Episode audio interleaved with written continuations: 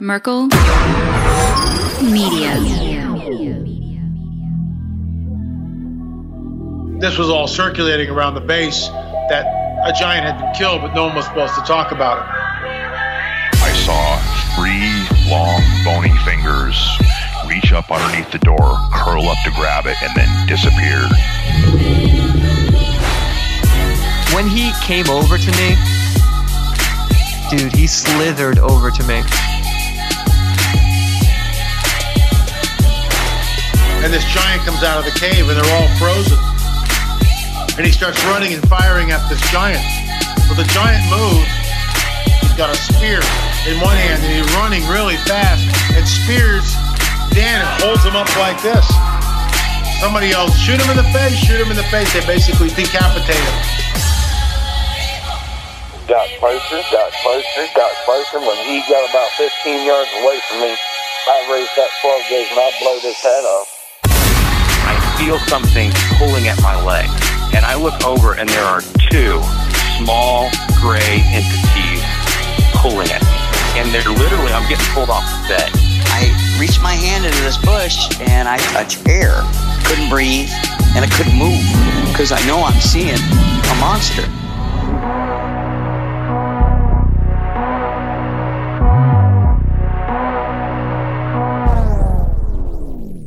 Yep.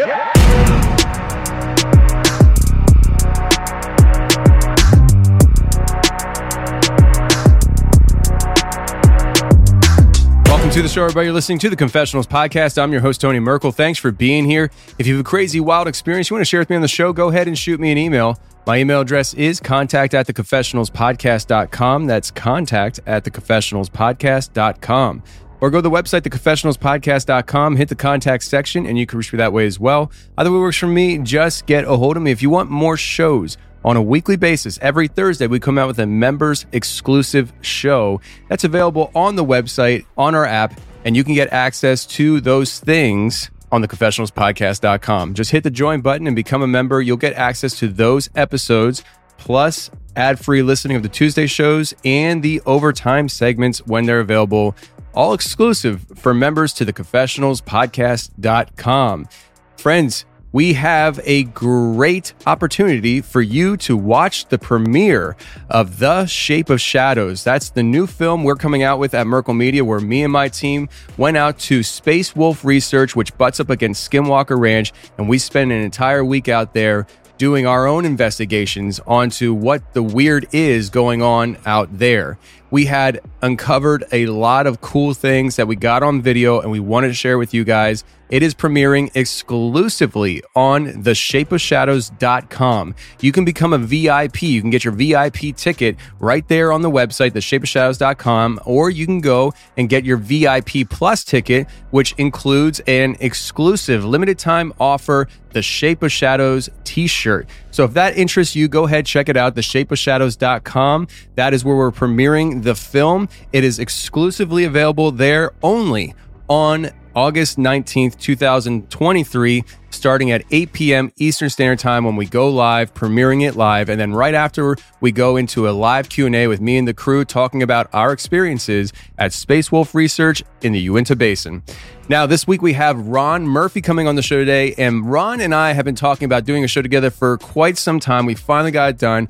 We talked about Egypt. We talked about Pennsylvania. We went from Chestnut Ridge to mine portals. We went all over the place. This was a great conversation. I really think you guys are going to enjoy it, so let's get to Ron right now.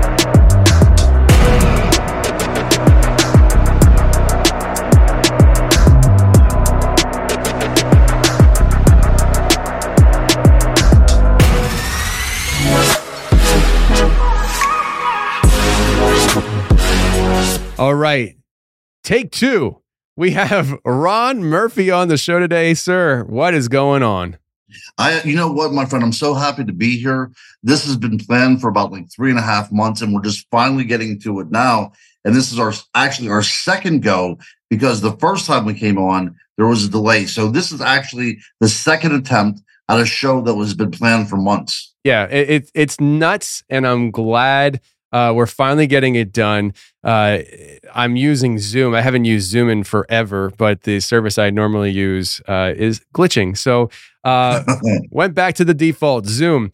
So listen, you and I got connected through a common listener of my show, Laura, and she mentioned to me, she's like, you should have Ron on the show. And then I think we were talking about the people at the Dogman conference in Paris, Tennessee, and you were there, and I was there. So, you know, we just kind of, our paths kind of crossed over time, and, you know, I was like, let's get him on the show and talk. Yeah. Actually, I've been a fan of yours, and I saw you passing and I said hello, but you were very, very busy that day. So this is actually our first kind of official meeting. Yeah. I think this, it worked out great. Let me ask you a quick question, housekeeping real quick. Am I on video for you? Yeah. Okay, cool. Because I don't see me at all. So I just wanted to make sure you didn't feel like you were talking to a blank wall. No, actually, on my side, all you are is video. I don't even see myself on this. So if you can see me, gotcha. All is good. All right. Sounds good. Show self view. Got it. Right here it is. There it is. I don't know if I just jacked up my video recording, but I don't care. Anyways, I'm glad you're here. And we're going to kind of launch off with the Chestnut Ridge topic, and we'll see where it evolves from there. I, coming from Pennsylvania, have heard of Chestnut Ridge since it's in Pennsylvania. We're over 550 episodes into this show, and we've never done anything on Chestnut Ridge that I can remember. Maybe it's come up in conversation, but it was one of those things where, well, who do you talk to? You know, and because I'm not the listeners know I'm not the guy that, you know, is going to inform you on what Chestnut Ridge is or anything else. Like, I talk to the people who know about the topics. And so it was one of those things where I could have had Stan Gordon, I'm sure. But it's one of those things where it always works out for the best in the end. And you always just kind of like, it's in the back of your head, but you never did anything with it. And here we are, and we're going to do something with it. Before we get into Chestnut Ridge though, for the listeners, tell them who you are, what you're about, what you do. Tell them about your books and stuff like that. Excellent. So, okay. So I have grown up in the shadow of the Chestnut Ridge all of my life. So I was from a small town in Western Pennsylvania called Blairsville that back at the time had 2 streetlights. And back in the day before podcasts, we used to have to go to the radio, right? It's hard to believe that people were doing that, even, 40 some years ago. But you mentioned Stan Gordon. Without Stan Gordon, I would not be here, because about twice a month, he would be on KDK, which is a radio station in Pittsburgh. And he would talk about all the kind of strange goings on that was happening back in the 70s. Now, as a kid, this was a great time to be alive. Because, we had In Search Of, we had That's Incredible. So all these great programs were on. But in my town, it was boring. Nothing was going on until Bigfoot was being sighted. And that was awesome, So my mother and I, we would listen to Stan Gordon talking on the radio. And then the next day, we would go to the sites that he had mentioned that was right outside of our town. And we would go investigate for ourselves. Now, of course, we never found anything. But like I said, this was a great time to be alive.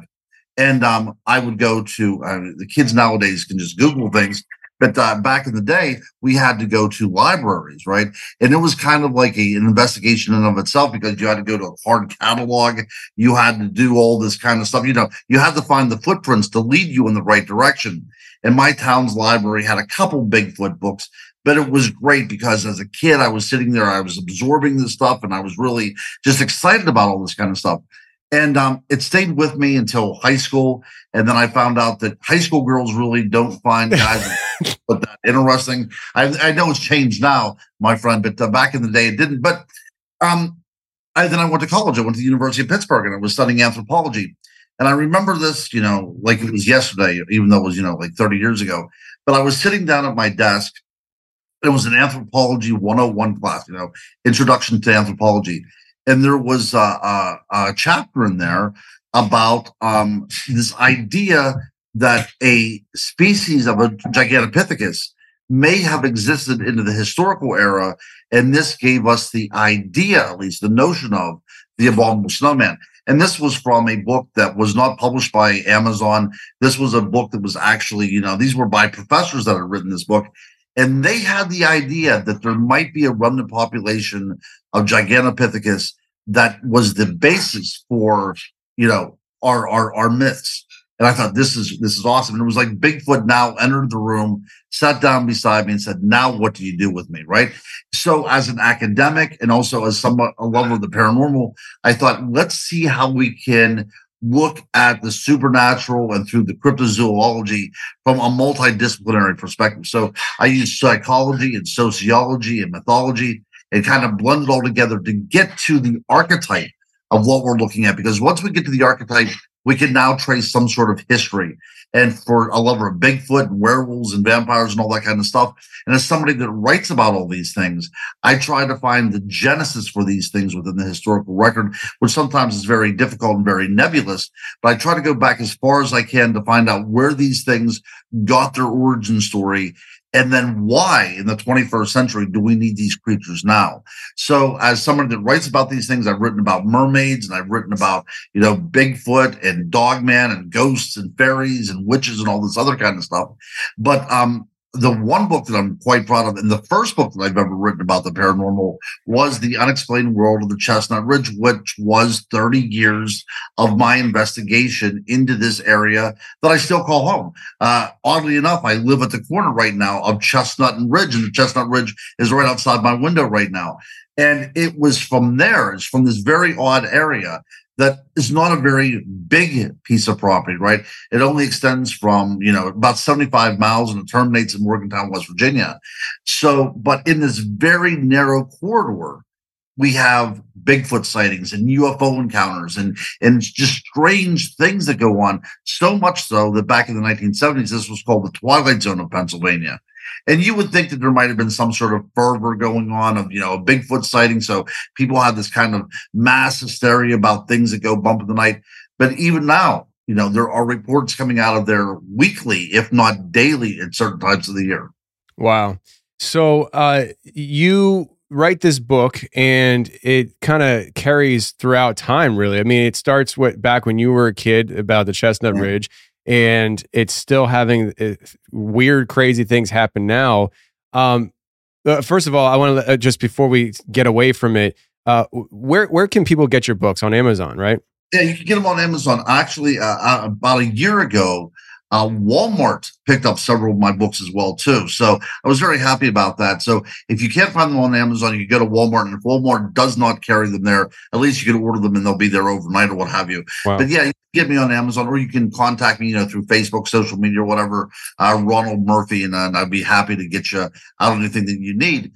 Because at the end of the day, whenever I go to conferences, I'm in awe of people that I'm there with. Like, I can't believe that I'm there. So I buy their books because I think that anytime we have literature out about a particular subject, you need so many different point of views in order to get a real good focus on what's going on. So that's what I do, my friend. I see myself here with all these people like Ken Gearhart and, you know, Lyle Blackburn and things. What the heck am I doing here? But I think that we all need to have these different perspectives in order to see a clearer focus of what we're looking at. Yeah, I had a similar experience with Lyle. One of these days, I'm sure he'll be in studio to chop it up. But I remember it was at the Paris conference. I was walking by him and I just shake his hand and he looks at me right in the eyes. He's like, "Man, you're blowing up." And I'm just like, "You know who I am?" Like, it's like, what? No, that's absolutely the case. You get that kind of fuzzy feeling in there because these people who were, you know, your idols, especially whenever you're starting out, you know, you see these people and you think these are the best of the best. And then they finally know who you are. And that's a great feeling. It was wild. So, you know, let's bring it into the Chestnut Ridge conversation here. You brought up kind of like how you got involved in the whole 30 years is a long time for looking into the topic. What was the first that you at least can recall, the first experience that happened at Chestnut Ridge that kind of launched it off into this weird, or was it something that was like always historically there and we just didn't really document until a certain time period? No, I think it was always been there. So I went to the University of Pittsburgh, and I have my BA in literature, and then I have my master's degree in history. Okay, so from Indiana University of Pennsylvania. So I like to look at everything from a historical perspective. So if this stuff was going on now, history doesn't exist in a vacuum. So obviously there was something going on there before. Sorry about that. I have a bird as well too that's being very vocal right now. It's all fine. But, so I start finding out these writings, pre-Revolutionary War, calling this area the howling wilderness. Now, of course, there's different ways to look into that, but, talking about Bigfoot howling and things like that, it's very strange they were using the same type of terminology. But there was always this kind of oddity to this area, because you would find out reports of lumbermen that came to this area and were leaving certain areas alone because there was unusual feelings there. It's really, like I said, it's really interesting to see that it's just not happening now. There's a continuation of something going on. And it was in this area that the first Bigfoot report was back in the 1840s, I believe it was, so before the Civil War. And this was the area where, UFOs and strange lights in the sky have been reported, and the idea of the Tommyknockers, which miners had talked about, and ghosts and everything. So we're going back to a tradition that goes back at least several hundred years, at least 200 or 300 years. And in American time, that's like, eternity. But we're talking about going back to the trappers, in the late 1600s, that there's something unusual going on here. What was the first experience with Bigfoot? I mean, that's I didn't know that. I didn't know that the first encounter with Bigfoot was in Pennsylvania, let alone Chestnut Ridge. Yeah. Well, this is what's odd about this encounter too, and I bring this up to people. So to put it in perspective, there was Major League Baseball being played in certain parts of the country at this time, but there was a trapper that was in Indiana County that claimed to have seen what he called a wild man, because these were all wild men before the name Bigfoot came to us, or the name of Sasquatch that was brought from the Pacific Northwest. These were wild men, and it was just simply a trapper that wandered into town that claimed that he had seen a wild man. And all these towns now that we have connected by highways, these sometimes were days apart from each other. At one time, this area that we're talking about, and we're talking about into the early 1800s. There was a doctor who was about a week away from where we're at. So, when you think about Pennsylvania now with all the Walmarts and universities and everything like that, it wasn't that way until very, very recently. So the idea that there was a wild man prowling about, outside in the outskirts and, the borderland of the wilderness was really a story in and of itself. And then there was unfortunate things that happened to the Chestnut Ridge at the turn of the 19th century into the 20th century. There was a chestnut blight that killed off all these trees.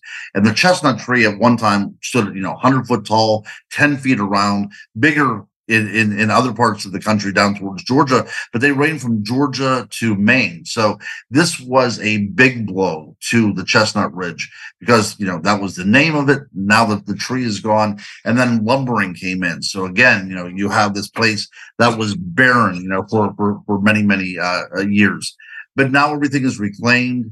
The trees are back. It's still a wilderness. But I try to tell people, they say that, Bigfoot can't live in an area like this. But I will tell you at one time, and this was all man's doing, of course, this was the home to elk. This was the home to, mountain lions. And at one time, up until the time of the French and Indian War, the Chestnut Ridge was also home to the woodland bison, which was larger than the plains bison that we have nowadays. So to say that it cannot hold very large animals is a complete and utter fallacy, because at one time it did. And so as a theorist and somebody that investigates this, I look and see, is it possible? Even though this place was wooded at one time, and even though this place was pretty much domesticated at one time, is it possible that these populations that once exist there are now moving back in and reclaiming? And I think that's what's going on. Now, people like Stan Gordon thinks that there's always been a population of Bigfoot within the Chestnut Ridge, but I don't see that as something that is plausible. I think the Chestnut Ridge works as a great highway for these kind of animals. It's easy to get from one place to another without being seen, because people live along the Chestnut Ridge, but the top of the ridge itself is pretty sparse. There's not anything that goes up there. So it's a perfect highway to remain elusive and get around. So my theory is if these creatures are indeed flesh and blood animals, they have to necessarily be migratory, because if they stay in one place for too long, they're not only going to diminish all the resources in that particular area, but the chances of being uncovered will be quite likely as well too. So I see the Chestnut Ridge as a great thoroughfare for these things that go bump in the night to travel without being seen by us. So it's like a spooky highway, just a spooky super highway. I like that term. Yes, sir. Yeah, that's wild. So with the migratory idea of things, so you mentioned kind of like other creatures, but do you hear of other creatures other than Bigfoot involved with Chestnut Ridge? I mean, I know it's not that far from Point Pleasant with Mothman. I don't know if there's ever been Mothman sightings, but I know when I first started all this stuff that I do now, the topic of Dogman was starting to pick up steam. And I remember, and I don't remember exactly where Chestnut Ridge is, in my mind, looking at the state of Pennsylvania, but I know southeastern Pennsylvania started getting a lot of Dogman chatter, like people seeing things. Has that been popping up on Chestnut Ridge? It has. So this is awesome. I'm glad you brought this up, because connecting the dots and everything like that. Point Pleasant sits on the Appalachian Plateau, the same way we are at as well too. So there is this geological connection between all these kind of things. And a lot of people say geology does come into play, right? We can talk about that later. But, for all intents and purposes, we are geologically the same type of structure that we have here. And that might be what's producing these things. These might be earth energies, but absolutely. So I was a teacher for most of my adult life, and I was in the teacher break room, and somebody else came in and know that I like Bigfoot and everything. And she said, I saw something strange the other day, and I don't understand what was going on. You might have any kind of inkling. I said, so what happened? So here in Western Pennsylvania, people like to go around spotting deer. I don't know if you have that phenomenon in Tennessee, but that's where, right before the hunting season, people go out with these big spotlights and shine them in the field looking for deer in hopes of possibly harvesting one of those in the upcoming season. So she said, as she was doing this, she had actually the spotlight landed on what she thought was a wolf in the field. She said you could see this huge wolf head, this huge canine head. But what set it apart from everything else, it is appeared as if its knees were drawn up to it, and it had its arms around its knees, if it was kind of like cradling itself, just sitting in the field watching. I'd never heard about this before. And she said, the only thing I can think that it was a werewolf. Now, that's the word that she used. Now, again, connecting the dots, this sighting was off of a place called Meteor Road in Kecksburg, Pennsylvania, where the Kecksburg incident happened back in the early 1960s. So we see all these kind of strange things happening here. But that was the first time I ever heard about this werewolf. Now, I was up in the Chestnut Ridge with a gentleman named Sam Sherry, who had a Bigfoot sighting back in 1984. And he claimed, hold on one second again, I got a she's usually not like this, but this is giving me a little bit. Okay, there's a go. All right, so back in 1984, he claims to have had a sighting along the Loyola River. But his sighting was a little bit strange because he was fishing at night and he heard something, and he looked across the bank and there was some creature over there. He turned around to get in his car, and in a second like that, the creature had crossed the river and appeared now behind his car. The word he used was materialized. And he said the creature actually like waved at him as he pulled away. He said he described the face as looking very Native American, and the skin was more leathery and really didn't have any kind of hair on it. But from that time on, people thought that it was a Bigfoot. And in order so he didn't think that people were calling him crazy all the time, he was going to go out and try to prove the existence of these creatures. So he had all these kind of Rube Goldberg type of experiment set up, like putting an apple around around barbed wire, so the creature would reach in there and with some hair would get caught or whatever. So he wanted to prove the existence of these creatures. So we were up on the Chestnut Ridge, and he goes, I've seen two types of Bigfoot up here. I said, really? And that was the first time I ever heard of any of this stuff going on. And he said, the one type was the large lumbering type of gentle giant that you would get, the Harry and the Henderson type of fame, right? And he said the other kind was a much thinner type of Bigfoot. I've never heard this before. And it had an elongated snout and it hunted in packs. And I had never heard this before. And then Dogman now finally comes out into the foray, right? So at this point now, I thought, well, I've been listening to these stories now before it was even given a name. And now Dogman comes up, which I think is kind of a disservice to this animal as well, too, because I think that they've always been out there, especially in places like Michigan. You know, I wrote my On Dogman book several years ago.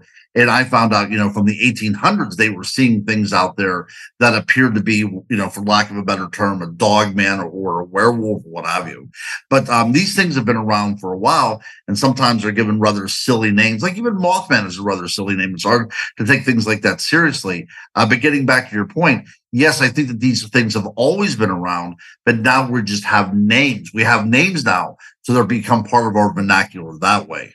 Yeah, it's cultural names. You know, okay. People like, I mean, at one time, Dogman was probably called Anubis. You know, and so absolutely. Yes, that's right, that's right. So to get back on that, because again, somebody tuning in or somebody has a passing interest in this, you know, they can say, you know, these guys are fruitcakes. You know, what are they talking about? This makes I already know I am, sucker.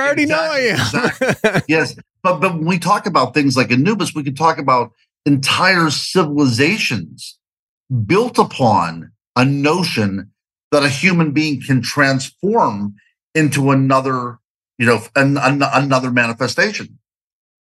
Now we have to take that into account, my friend. You know, the idea of Anubis, you know, this dog-headed god, you know, sometimes he is represented as in human form as well, too. They're much more rare.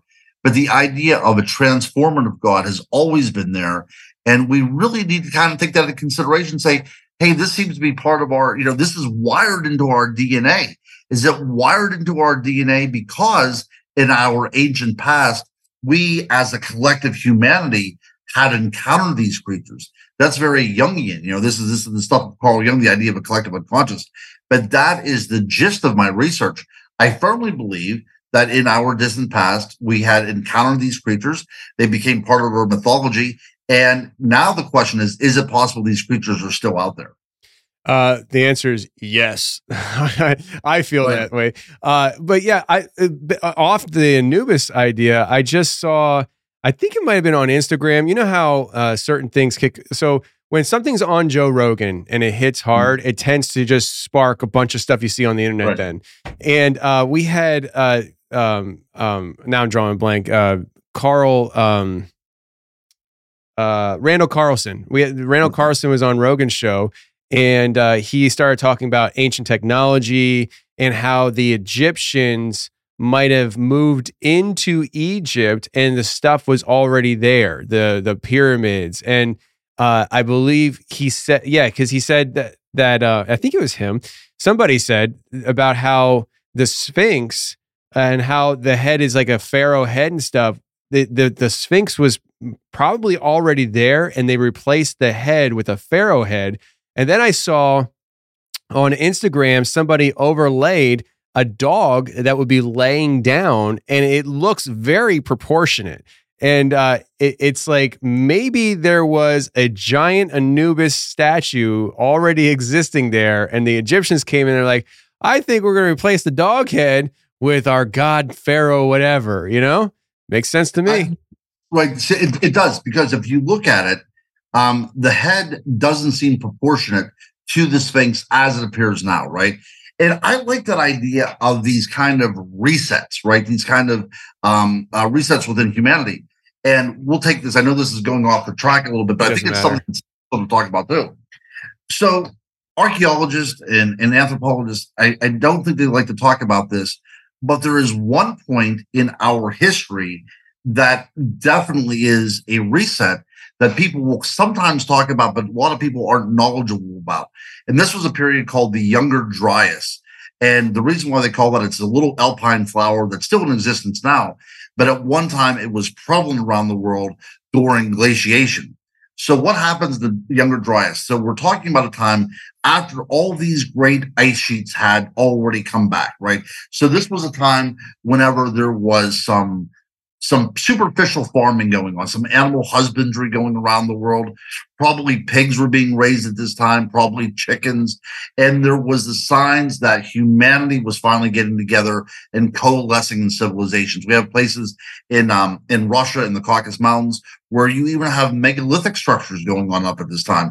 So this was a time right around, 13,000 to 12,000 years ago.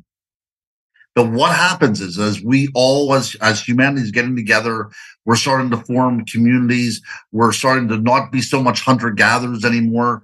There is a sudden cold spell, and that's the Younger Dryas period, and it lasts for about 1,000 years. Now, unlike the Ice Age that took, thousands of years to happen, this happened in a matter of decades. And we're talking about the temperature dropping to the point that hunter-gatherer lifestyle was now necessary again. So imagine you're a 10-year-old child. You are brought up in a place where everybody's getting together. There's enough food to eat. If you want to eat something, you just go to your backyard, and this kind of stuff was going on. Now the time you're 20, now the snow's back around again. And you have stories. You have stories about the way it used to be that you tell your children. And by the time you pass away and your children pass away, it's becoming like the game of telephone at this point, because we remember at a time whenever we had enough food to eat. It was almost like, a paradise sort of thing, if you think about it. We didn't have to be afraid of the wild animals because we lived in these structures and everything. Now, imagine, if you will, this is the time the Younger Dryas period only lasted for a very short duration. Now imagine you are part of a hunter-gatherer clan and you come across an abandoned village that was built, several hundred years ago. You would think the giants would have built it because these were great stone structures. You would think something from another planet would have built it. This is part of our mythology, right? That somehow there was this reset, and in this case, it was, a climactic reset, that we were usurped by nature, and our dominance was now replaced by us becoming hunter-gatherers again and wondering about the world, with spears in our hand, after we were already starting rudimentary, planting and everything. So these things do happen. And I think that from an archaeological point of view and an anthropological point of view, we need to keep this in mind. If we know this particular period happened, what's to say that our reset didn't happen thousands of years before that, right? I mean, it's very possible. And so I keep an open mind. And I'd like to think that, according to mainstream archaeology, that we as human beings have been around here for 100,000 years, but we're only to believe that when the last, 25,000 years, we start making an imprint on our society by, painting on rocks and things like that. And then, all of a sudden, 5,000 years ago, we start with pyramids, we start with Stonehenge, we start with all this other kind of stuff. Or is it, in fact, that we are just rediscovering these kind of things, that we had this huge flourishing civilization 200,000, 100,000 years ago, then all of a sudden we lost it for whatever reasons. So now we look at these things and marvel because we forgot about the technology that we had in order to make this kind of stuff happen, From a religious point of view, and I know we have to bring this in because that does kind of shed light on who we are as well, too. I remember taking this one class, and it was part of the medieval imagination that the farther we get away from the time of creation, the more and more we digress. We go back to our animalistic ways. So there's something to be said there, because even the Greeks did this. We're looking at a non-Judeo-Christian background as well, too. Even the Greeks thought there was these different ages of men, right? We have this golden age, the time of heroes, the time of great art, the time of culture. And now we keep on going back and forth. And now we ended up in the Stone Age. So we, as people, now look at the Stone Age was at the very beginning. And now we are to where we are right now. But wouldn't that be something that the Stone Age was just a transition in our great, our great march to wherever we're going to? That'd be amazing. The older I'm getting, the more I'm fascinated by looking into those topics, and and maybe it's because, when you're a kid, you don't have much history. That's why everything seems to take forever. When you're 5 years old and you say, well, it's Christmas Day and you're not going to have Christmas again for another year. You're like, that's forever because you only lived 5 of those, you know? Right. But when you're my age, almost 40, it's like, well, that's going to come real fast, you know? Right. And so the perspective. And so the older I get, the more I just get more interested in the history of where we come from. And I've always kind of been interested in history, but I guess maybe the weirder I get, the more my interests shift in my historical interests. Right. But maybe let's make a hard shift back to Chestnut Ridge. And maybe we're living in a historical shift within these kind of areas. Yes. We know that, you know, you can look at the history of these areas and see, you know, the stories coming out of them.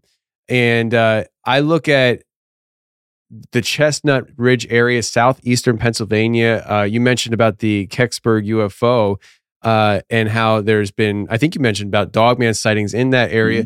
Mm-hmm. Do you view, and this is going to, listen, we talked about it before we started, it's going to go a little woo-woo here, so just feel free to say, I don't believe that, but, you know, I'm going to go there. Do you look at the Chestnut Ridge area kind of like maybe the Bridgewater Triangle area where like, it seems like there's geographical locations where there's all this activity happening from seemingly different topics, like UFOs to Dogman to Bigfoot to Mothman, whatever. Do you think that, like, say the Bridgewater Triangle to Chestnut Ridge, the way I view it is there's some kind of almost like a thinning of a veil where the weird can peek through a lot easier. How do you view these because you mentioned about how you might revisit the idea of how geology plays into all this. How do you view that stuff? Because it does seem like there's a pattern of very specific areas that have a lot of weird stuff happening. That's right. Well, I'm glad you brought up about the Bridgewater Triangle, because a couple of weeks ago, I actually got to investigate several places in the Bridgewater Triangle. And what's odd is, you know, you'll drive into the Bridgewater Triangle area, and in the woods, you'll find ancient burial ground from the settlers there. They're dated to the 1640s, right? And then there was Indian burial grounds dating back to the Wampanoag, you know, well before the white man came. So this was a place of burial, and this was a place where it was excluded from, like, the normal world of the living, right? It was always a sacred place. Like the Wampanoag name for the Huckabuck Swamp is the place where spirits dwell or spirits walk. So it seems as even in the native tongue that this was not a place for the living. This was a place set apart from. But as people expand into the area, you know, they become less superstitious and everything. But yes, I think that that's what's going on. And I think that these great triangles that we have has always been set aside from the very beginning. And it's only now that we start, you know, like I said, thrusting off these ideas of superstition. And whenever that happens and people move into these areas, these are the things that we encounter, right? And the idea of the veil between two worlds, I think that's very, very adequate. Are these places where portals exist? You know, are these places that are naturally occurring, places where earth energy is there to allow these kind of doors to open in other worlds? And I think that that is truly the possibility of what we're talking about here. Not only the possibility, but maybe even the plausibility why so many things are being seen, but nothing's being captured. It seems as if something can enter into these worlds, these triangles, be flesh and blood there for whatever amount of time, and then return to their own world. So we can get evidence, but we don't have the physicality that we need. And the idea of ghosts as well, too. And the other thing that we didn't talk about either is the idea of fairies as well. We in America don't like to talk about fairies because they seem, you know, we have this Victorian imagination. But whenever you look at it from the original point of view, the way it would have been, you know, in the Middle Ages, you know, fairies, these kind of elementals that are spirits within the landscape itself, I think it makes tremendous sense when we talk about these things as well, too. Maybe we are dealing with earth energies itself that is not, you're not seeing Bigfoot, you're not seeing Dogman, but you're being acted upon by some force that's making you think that you're seeing these creatures. And that's the reason we don't have any photographs. You just... You hit the button for me. I love when you're like, it might be portals. I'm like, yes. No. Well, so whenever I say these kind of things, like, you know, it's, oh, that's a guy's opinion. That doesn't make any sense. So I try to find some sort of empirical evidence that would suggest that other people thought this way. And Rene Descartes, you know, who wrote the Cartesian theories and stuff like that, he had the idea that, yes, indeed, the mind can play that way, that we are kind of a blank slate in there. And it's possible that we are kind of like the directors of our own films. So, and of course, this is going back before there was films, but I mean, I'm using these analogies. But the idea that we have within us, our reality exists right in our brain. And if there are energies out there that can somehow impress themselves within that energy of our brain, you know, we talk about things like infrasound. Is it possible that this kind of infrasounds that are being used to play within us some sort of image or some sort of, you know, some sort of paradigm that will keep us out of a particular area or whatever? So these are the things that I'm working on right now. The idea that our mind can be affected by these beings, these elementals, whatever, and allow us to see things, because that's a great way to be elusive. That's a great way to be territorial without being confrontational. You know, that's a way as well too. And we know a little bit about infrasound because it has a military aspect. And we know if we play certain types of frequencies, we get feelings of what has been called, you know, paranormal thoughts, you know, hearing voices or seeing images, you know, something like that.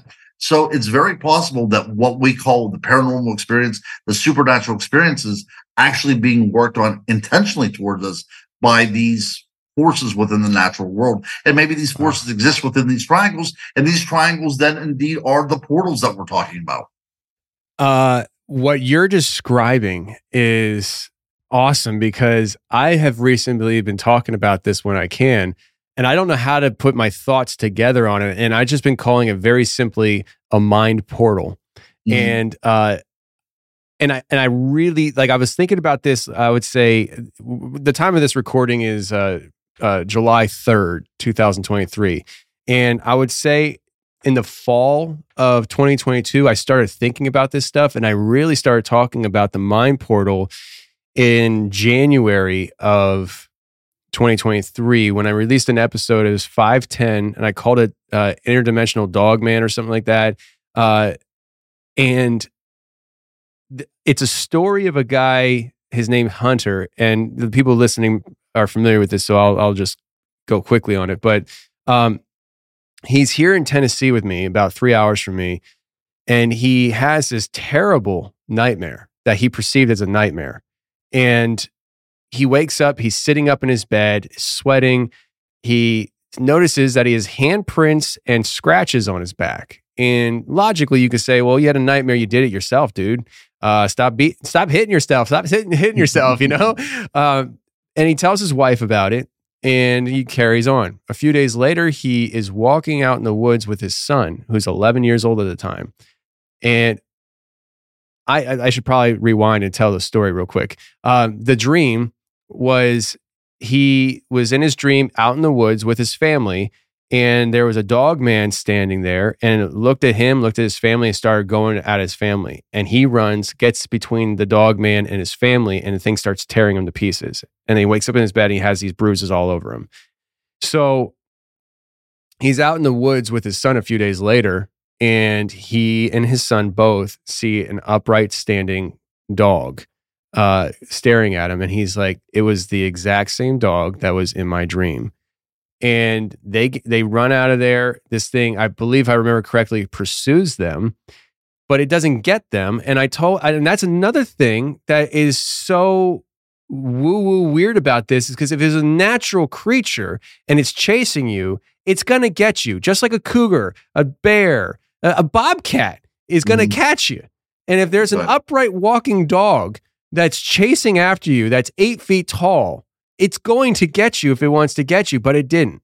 And there's something weird about that. It almost like there's rules and laws that are at play that they can't do certain things. But I started calling it the mind portal. Like, there's something about our mind that allows these things to manifest. And it's not the only time I've heard this. And there's also like this bridge that I talk about too, and I don't know how to explain it, but I think I don't think there's just one other realm or reality, but let's just keep it to two, ours and another one.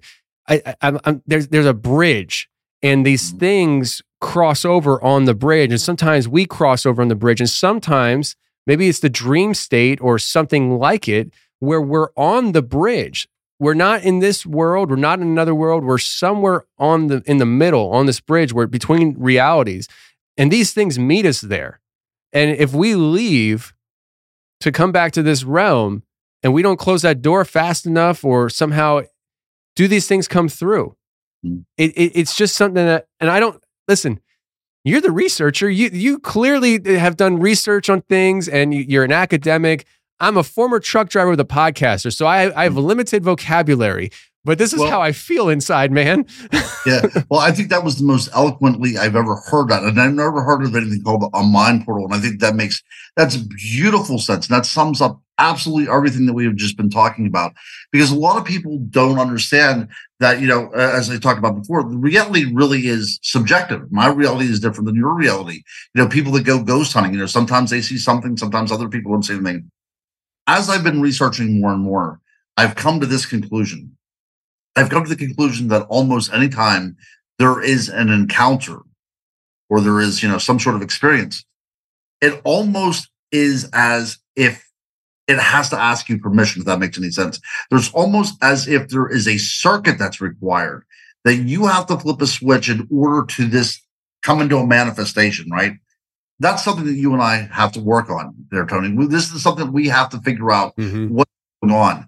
Because if that is indeed the case, then the idea of shamanism, that's another thing that I'm very interested in. The idea that the shaman was just a normal everyday person that could cross that bridge. See, these beautiful terms that you came up to, that he was able to, within his mind, enter another state of being, and through that becomes a conduit to the other world where there are answers that we do not have in this world. And that's beautifully said, because that is where we meet the other. That is the liminal space of our humanity. That is going to places where the animal exists, or the primal, or the fury, or the natural. If we are indeed the reason, by going into that bridge, that mind portal, now we are experiencing the chaos. And what do we do with that? See, these are all great things. And actually kind of gives me goosebumps, because I love talking to you about this. And we could probably go on for hours and hours. But as far as a researcher right now, that is really where I'm kind of, putting all my cards right now. This is where I'm coming from. And I know that will probably ostracize me from a lot of people. But this is the only thing that makes not only academic sense, but sense to me as somebody that has experienced things myself. The only way I can describe it to you, it was a very personal type of thing that had happened to me. And there's no other way that I can explain it to you or explain it to me. And whenever I'm at conferences and people come up to me, the things that they tell me is an experience that was essential and unique to them. It happened to them. And there's, as if it's a verb, as if there's an action upon them. And that is, that's 5 other shows in and of themselves. I'm sure. What experience are you referencing? What did you go through? Okay, so this is a very 2 experiences that I had that I can share with, involving light anomalies. Okay, so the first time I was on an investigation with one other researcher, and we were going to an area where there was purported werewolf activity, dogman activity. So we were walking, and it was probably around midnight. And all of a sudden, the air around us starts looking like static electricity, like whenever you pull a blanket off of a bed. There's all this static electricity going on. And the way we were on an old abandoned bridge, an old railway bridge. And we were out in the middle of the bridge, and we were starting to get freaked out about this. So we wanted to get back to our car, which was about a mile away. But the only way to get back to our car is by, turning and going off the bridge and going the one way in and the one way out. It was the same way. So as we turn back to go back, a light illuminates for a split second. It looks like almost like a flare going on, and it just kind of dances into existence and then flares out again. And we thought, what's going on here? I've never seen anything like this before. but we knew we had to go that way in order to get out. So as we go that way, where we hit the area where we saw the light anomaly, now something is off in the woods beside us, as if whatever that light was allowed this thing to now become manifested in our world. We didn't see anything, mind you. We didn't see anything, but we heard something following us in the woods. Now, the really scary thing, and of course we went down there with the preconceived notion that we were looking for Bigfoot. But the thing was, though, whenever we kind of compared our experience, within our mind's eye, we saw the same thing, these yellow eyes, you know, nothing, not a full body form, but this is what our minds or maybe even our instincts was telling us. We saw these yellow eyes. We saw snout. We saw teeth. We knew that whatever in those woods that was following us was a predator, right? And we were its prey. And as we found the road to get back to our car, whatever this was, again, you talked about not approaching us. We never saw it, but it stayed in the woods and you could hear it snarling, right? You could tell that it was upset with us finding our way back because through some sort of unspoken agreement, it could not enter into the area where we were at, right? If that makes any sense, which it doesn't, but that's the thing that made sense to me. I've always been fascinated by these light anomalies, these kind of, you know, if this was a few hundred years ago, we would call them spook lights. And back in, you know, back in the Middle Ages, they would be called fairy lights. But these lights that seem to emanate out of nowhere and have an intelligence to them. I was doing a series with Seth Breedlove for Small Town Monsters called Sasquatch Uncovered the Ridge, which was focusing on the Chestnut Ridge. This was the first season. And this is one of those rare things whenever an investigation was filmed and these things show up. So it was the very second episode of that series, and you can find them on YouTube for free. We were out in the woods looking for Bigfoot. We hear a couple strange things, maybe a howl, maybe, you know, a wood knock, maybe, you know, nothing definitive. But then we start hearing a sound that sounds like wind chimes. Now we're talking about the idea of frequency coming into play, right? Something going on here, some sort of frequency coming into play. So we see these three lights moving in the woods, and we just assumed that they were, you know, cell phones or something like that illuminated. These three lights are moving through the woods, and all of a sudden they start going up into the air, up into the trees. So there's something very, very strange going on. There were two cameras rolling. Everybody got to see these things. And was this that these lights were playing cat and mouse with us? At the end of the day, if we were doing a ghost investigation, we would have seen orbs. A UFO investigation, this would have been UFOs. You know, all these kind of things come into existence when we're looking for Bigfoot. If this was around a religious area, this could have been a religious experience, right? So it seems as if the whole paranormal is tied up in this kind of gray area. And every now and then, if the conditions are right, or if they allow themselves to be manifested, we could enter into their world or they enter into our world. But those are the two things that really have kind of set me along this idea as well, too. The idea of this light, which is a frequency in and of itself, and the sound that we heard producing a frequency as well, too. These might be the keys that open up these doorways into another realm. And again, I still get goosebumps thinking about this all the time. But it's not the first time, not the second time. I've experienced these lights many, many times. That's really interesting. So the people ask me, because I think orbs are just so common that people, that's one of the number one things I get asked about is, what do you think orbs are? I'm like, I don't know. I don't know what to tell you. I think it's a light that you saw. Like, I don't, outside of that, I don't know what to tell you, because there's so much to it. And what you're presenting here has my mind turning, and it's a unique direction that I would like to just put out right now before I forget. Anybody that's listening right now that might have had some kind of light orb experience followed immediately, not a day or so. I'm talking about that night, that day, immediately followed by physical activity, whether it's a sighting of a creature or hearing something paralleling you. Please reach out to us, because this is a line of thinking that I'm very interested in. Because what if, like let's just lay the groundwork here for to start. Orbs can be anything. We don't know what they are. but we're going to go a specific direction here on this conversation. What if orbs are the vehicle between realms? And I mean, we're talking about something interdimensional. So law of physics and physical dimensions out the window. If you see an orb that's the size of a softball and then you have a Dogman encounter, it doesn't mean the Dogman couldn't have come from the orb, because we're talking about parallel universes. We're talking about it transcending dimensions, and we don't know what that vehicle looks like to do so. But what if we do?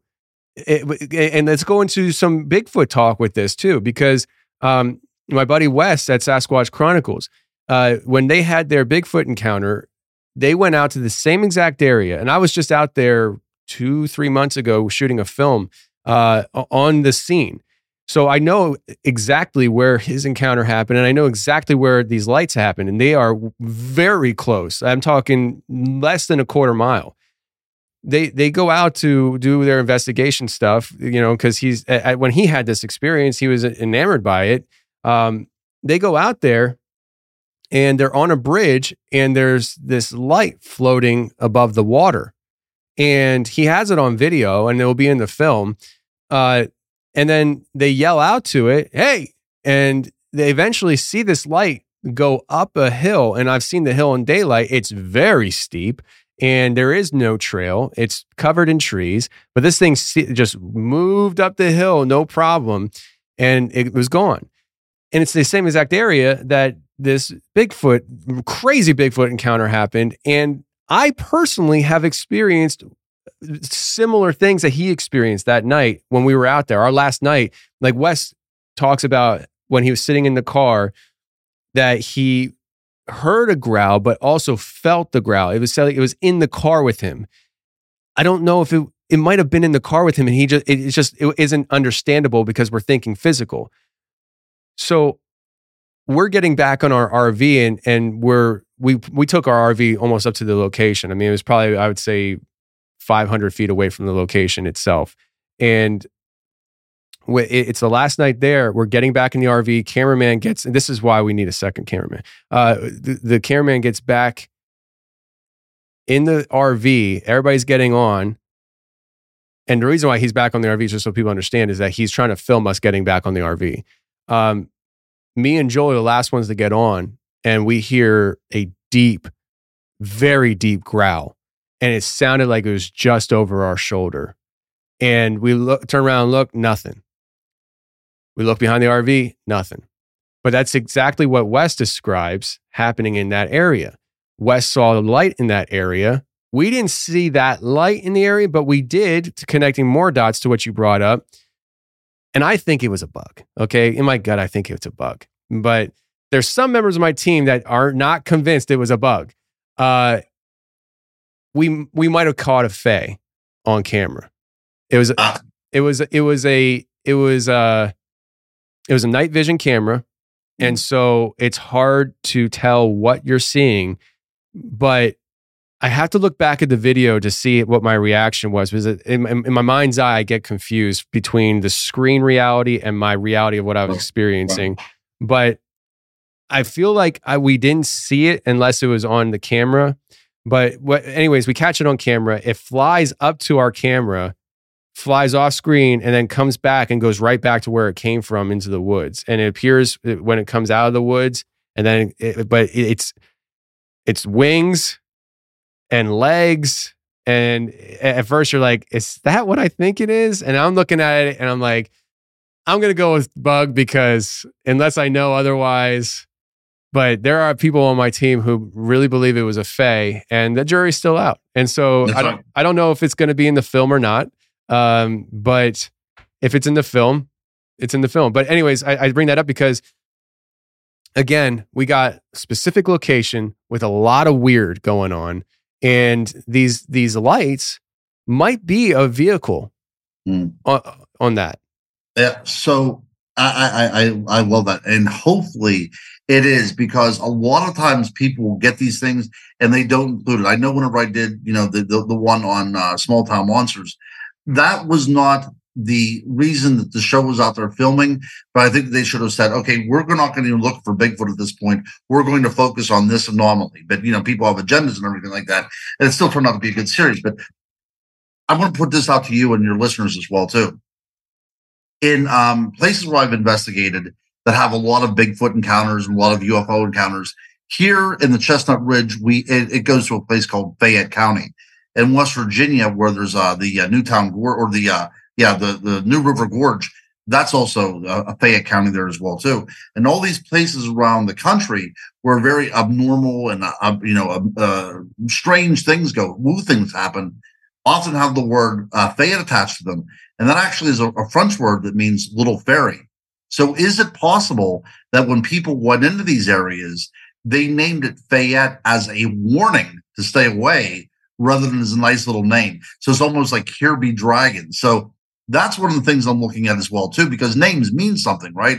So is it possible that whenever people went into these areas a couple hundred years ago, they named it Fayette because they were getting the same experiences? I love this conversation. That's really interesting.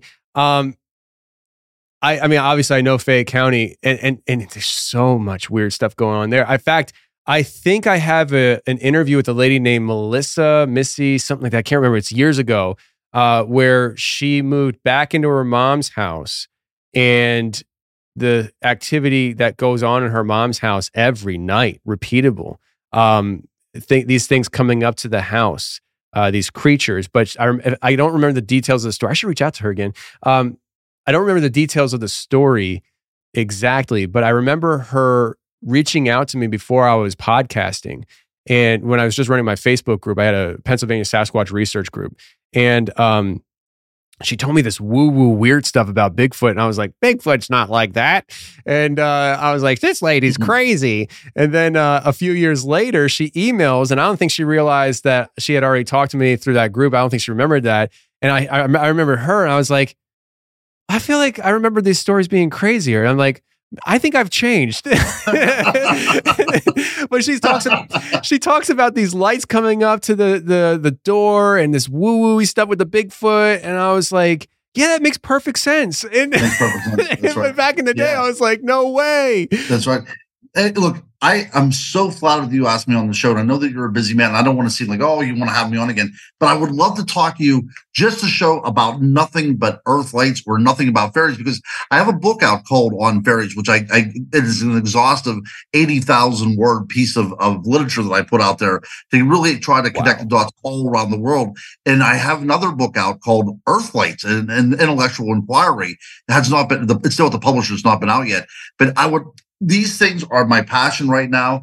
And after going out in the woods, looking for footprints and looking at all this kind of stuff, this fascinates me far more, because I think that if we are going to get to the crux of what's going on, for getting to the root of what's going on, this is where the answers lie. Or if not the answers, at least not, there's always going to be question marks at the end of the day, my friend, but at least we're getting a little bit closer to what truth is out there. Absolutely. And we definitely will have you back on to talk about that. And I'm sure other things. So the way this conversation went, we jumped back and forth we went from Pennsylvania to Egypt and back. So, that's right. Yeah. So let me just bring this up real quick. Cause I know you mentioned you wrote a book about witches. And, I think that is something that like witches should be looked at as well. And I don't know how you feel about the idea of modern witches and what you think on all that stuff. But I know witches, it's part of the perks of the job. So right. I talk to witches sometimes, and I actually am in communication with a witch who claims to have opened portals, or I should say, she tells me she closes portals, but I think she opens them too. And I have a friend who told me that he was talking with a witch, and she was in a school of mystery, learning how to do witchcraft, and they were learning how to open portals. And she said they opened a portal, and an upright walking dog came through. Wow! What say you to that? Wow. Wow, that is some scary stuff. Hey, and you know what? In the Middle Ages, Satan was often represented as a wolf. The idea of this predatory animal. And I think so. You and I've been in the field long enough to know that there are people out there that can do strange things, right? Whatever the reason, which people are able to manipulate the world around them for whatever reason or by whatever means. And I've often said there are the idea of portals, and I think some of them are natural and some of them are through intentions. And the ones that are through intentions are the ones that are most scary to me, because you have no idea what the intentions are that opened up that portal, right? Because it's kind of like just throwing a key out there, and your hope that the stranger that finds that key is going to be a good-natured person that opens up that door. But anything can open up that door. And I think a lot of places that are called haunted or, even possessed or, infiltrated by these kind of creatures may indeed have been a portal that somebody opened. And they simply have no idea on how to close. Yeah. I mean, so haunted locations, but even like you said, possessed, that goes back to the mind portal. Did you not close the portal door and something came through? And so it's just, there's a lot of interesting things. And even with the lights that we were talking about, and I was saying how it could be a vehicle. When I was saying, I didn't use the proper, like when I'm saying vehicle, I'm saying like, maybe that is a portal in itself, the vehicle, right. And so it's just, there's so much to consider and look through and that's why I like doing this show. The way I've built the show is I just think out loud. There's a lot of times that I have ideas on the show that I share publicly that I just came to me at that moment. And really this show has been such a blessing for me because it allows me to brainstorm in the moment. And then I get to record those brainstorms and that's the way I do things. And so, Ron, this conversation went way better than I even could have imagined. And so, I am very much looking forward to having you back on plenty of times, and we're going to do this again for sure. I would be flattered. And if you ever get up to my neck of the woods, let's go out and look and see if we can get into some of these fairy lights. Absolutely. And your neck of the woods is, again, remind me? I'm in Westmoreland County, so I'm right outside of Pittsburgh. Gotcha. Oh, for some reason, I was thinking you were in Massachusetts. Why was I thinking? No. I'm right here, Western Pennsylvania. I felt like you started there, and then I was like, and he moved away. So you're still in Western PA. Still here. Wow. Okay. Yeah. Listen, I'll tell you what. I hardly come to Pennsylvania now, but I will be going into the Virginias, West Virginia, doing some funky stuff. If I ever get up there, though, I need a personal tour of the weird stuff in the area. You'll get that, my friend. I assure you. Awesome, man. Well, before we get out of here, let people know where they can get your content and where they can find you again. All right. So, yeah. So, visit me on, social media, Ronald Murphy, friend me, whatever the case may be. You can go to my author page, Ronald L. Murphy Jr. on Facebook as well, too. And Amazon, you can get my books on Amazon. And if you're out and about, the last weekend of this month, I will be at the Kecksburg Festival, along with Stan Gordon there. So I'll be there at the end of the month. And of course, the end of August, right? Beginning of September, we will be at the Dogman Conference #2 outside of Dallas, Texas. Hopefully you're going to be there too, right? No, I'm not going to be there. Oh my goodness. It's all right though. I actually swore off traveling outside of Tennessee for the rest of the year, at least overnights. Okay. I'll make one exception, and that's to hunt down a treasure connected to ancient ruins. That one I might do, but nice. I've just done so much traveling out of state. I just wanted to stay close to home. Well, if anybody here in Western Pennsylvania, you're traveling into Gettysburg, not this Friday, but next Friday, I'll be in Gettysburg for 3 days. And on Saturday, I'll be giving a talk about vampires. Oh my gosh. We're going to talk about vampires again. We're going to do vampires. We're going to do your witches. We're going to do the lights. We're going to talk about whatever. It's going to be fun. I can't wait to talk to you again. I can't. It's been a pleasure, and it's been so long to get together. It was like pounding that bottle of ketchup, and whenever it finally comes out, it's the best tasting ketchup in the world. I agree. On that note, that's the show, everybody.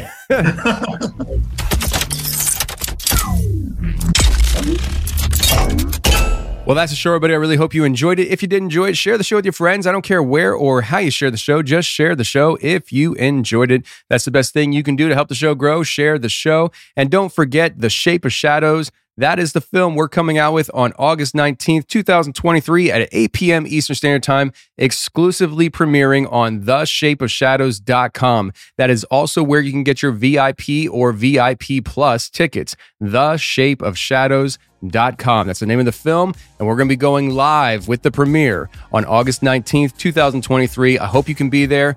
And until next week, friends, stay safe, take care, and remember, the truth will set you free, but first, it'll piss you off.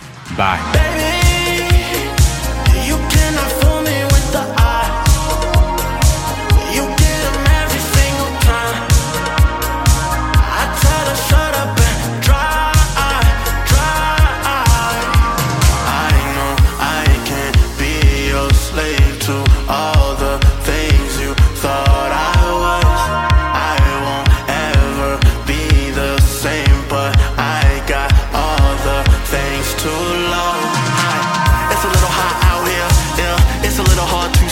Away from enemies, from revenge, be near. To avenge my peers, I confess my sins right here. When a pelican swim and the great whites fly, aboard Noah's Ark and enjoy thy ride. But the Matrix don't care, we enjoy Cloud 9 6'3 Nicola, no order particular. DeLorean dreams of the crack cell, but we know the crack gon' sell.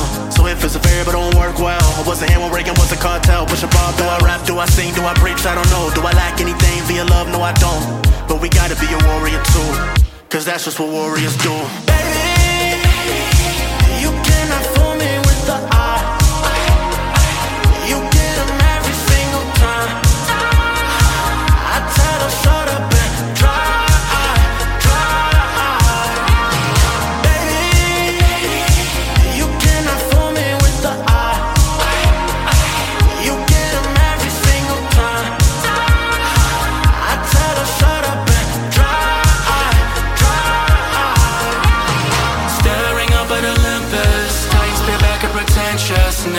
decades is vintage, no Babylon built on contentiousness.